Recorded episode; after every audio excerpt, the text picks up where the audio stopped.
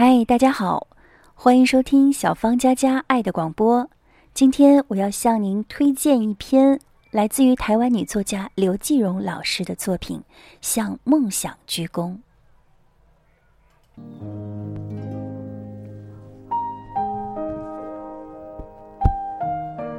我曾经在暑期的吉他班里替朋友客串半个月的老师，点名的时候。竟有一个拘谨的中年女人，我吃了一惊。按照她的年龄和衣着，应该出现在小区的秧歌队，或者公园的健身操行列才对。可是，她却怀抱着吉他，坐在一群青春飞扬的少年中间。她的手枯瘦粗糙，显得极为僵硬。我不禁有些诧异，在课程将要结束的时候，我终于从学生口中知道了关于他的故事。在他五岁那年，他爱上了小朋友家的钢琴。乖巧的孩子大哭大闹起来，家境虽然清寒，可她也是父母的豌豆公主。父亲答应，在他十五岁时一定送他一架钢琴。他总怕父母会忘记，于是每个生日都撒着娇，要他们承诺了再承诺。可真的快到十五岁了，他却终于明白，父母肩上的担子太沉了，老老小小一家人都靠他们的肩膀撑着呢。十五岁生日那天，点燃蜡烛后，父亲与母亲对视着，有些欲言又止的尴尬。懂事的他掏出一把口琴，笑着吹起了生日快乐。弟妹们抢着吃蛋糕，简陋的屋子里满是笑声。他握着口琴，感觉这就是自己的钢琴，只是变小了，很乖的。贴在掌心。初中毕业后，他在一家火锅城做了服务员，每天忙到深夜，腿和脚都肿了，头发里全是火锅的味道。可一想到自己能够减轻父母的负担了，还能慢慢的攒起买钢琴的钱，他的心变成了琴键一般。叮叮咚咚的响着小小的快乐。结婚后，丈夫深爱着善解人意的她，也为她的梦想动容。丈夫轻轻的对她说：“相信我，再过三年，我们一定会有钢琴的。”可她却摇摇头说：“不，我们还是先买车吧。”因为丈夫是开出租的。一直梦想着能有辆自己的车。丈夫给她买了许多的钢琴磁带，只要走进小小的家，就会有她爱的音乐。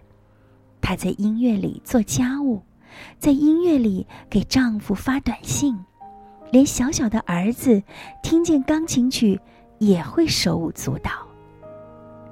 看着陶醉的儿子，她的心。有一种幸福的痛惜，他辞去了服务员的工作，去一个菜市场专门给人杀鸡抛鱼，活虽苦，可挣的也比从前多。在菜市场里，流行歌曲唱得热热闹闹，他的耳朵捕捉着各种伴奏的乐器声，每一样都是好的。若听见钢琴声，他就像遇见老朋友一般，脸上会浮出笑容。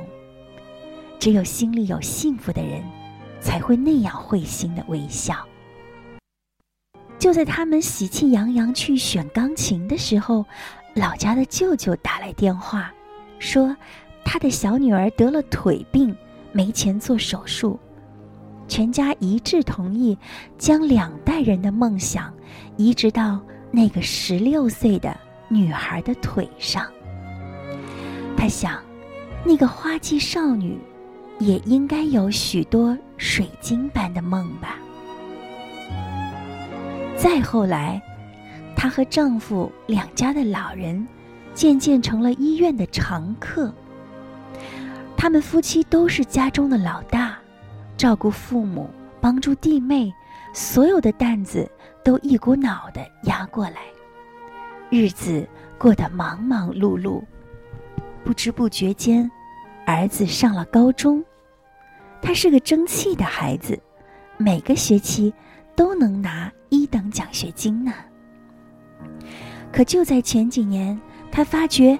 自己的手开始莫名其妙的疼痛，拖了很久去做检查，结果是类风湿性关节炎，指关节已经僵硬变形，每天早晨都痛到痉挛。懂事的儿子用奖学金给妈妈买了一把吉他，说：“妈，你先试试这个，活动活动手指。”等以后，我给你买钢琴。儿子长得比父亲还高了，黑黑的眉毛，宽宽的肩膀，像一个真正的男子汉。丈夫为她报了这个暑期班，于是她抱着吉他来了。她笑呵呵地说：“从口琴到吉他，我离钢琴又近了一步。”儿子以妈妈的梦想为题，参加了地区举办的中学生演讲大赛。讲完妈妈的故事，他深情地说：“妈妈的梦想，就像我小的时候折的纸飞机，被风揉过，被雨泡过，也落满了岁月的尘埃。可是，只要举起来，喝一口气，用力的飞出去。”它仍然是一架满载人生喜悦的飞机，而不是一团面容愁惨的废纸。我的学生告诉我，那个哥哥的演讲在比赛现场就赢得了无数的掌声，后来在本地的电视台转播时，更让许多人为之动容。这就是关于他的故事。我转头凝望着他，这个年长的学生，他正在专注的弹奏练习曲，每个音符都弹得很认真。结业的那天早晨，他也上台表演，同学们在台下轻轻为他伴唱。我愣住了，因为我从来没有听过这样动人的声音。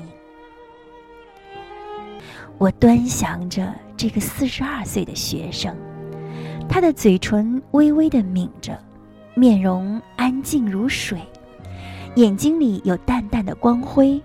这是我所见过的最执着的爱着音乐的人，一个值得尊敬的人。一曲终了，所有的少年都自动起立，并长时间热烈的鼓掌。大家轮流上前拥抱他，像拥抱自己的母亲。我也静静地站起来，向这位大我十九岁的学生深深地鞠了一躬。他是个普通人，既懂得抗争，又懂得妥协。他享受音乐带来的快乐，却从不回避生活的责任。他乐观地活着。什么都不抱怨，活出了独立的生命个体特有的精彩，所以没有人会看清他的梦想。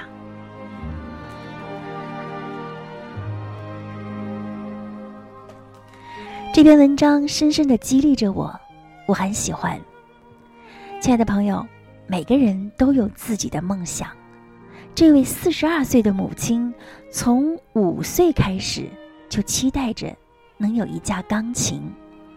她为这个音乐梦想一直在努力，一直都没有放弃。而这三十多年间，他因为家庭，为了亲人，一次又一次的默默的付出着自己，虽然他的梦想还没有实现，可他仍然在坚持。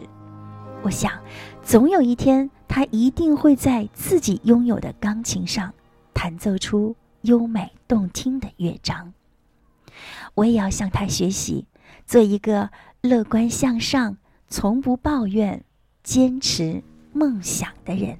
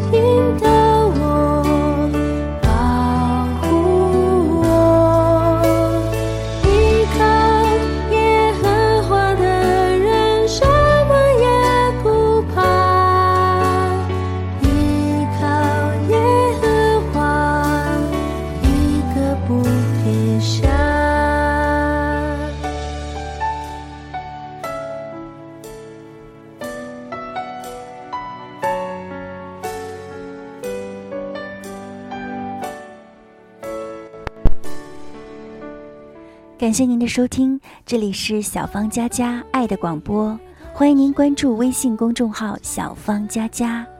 如果你愿意听，我会一直陪着你，给你讲关于爱的故事。我们下期节目再会，愿上帝祝福你，拜拜。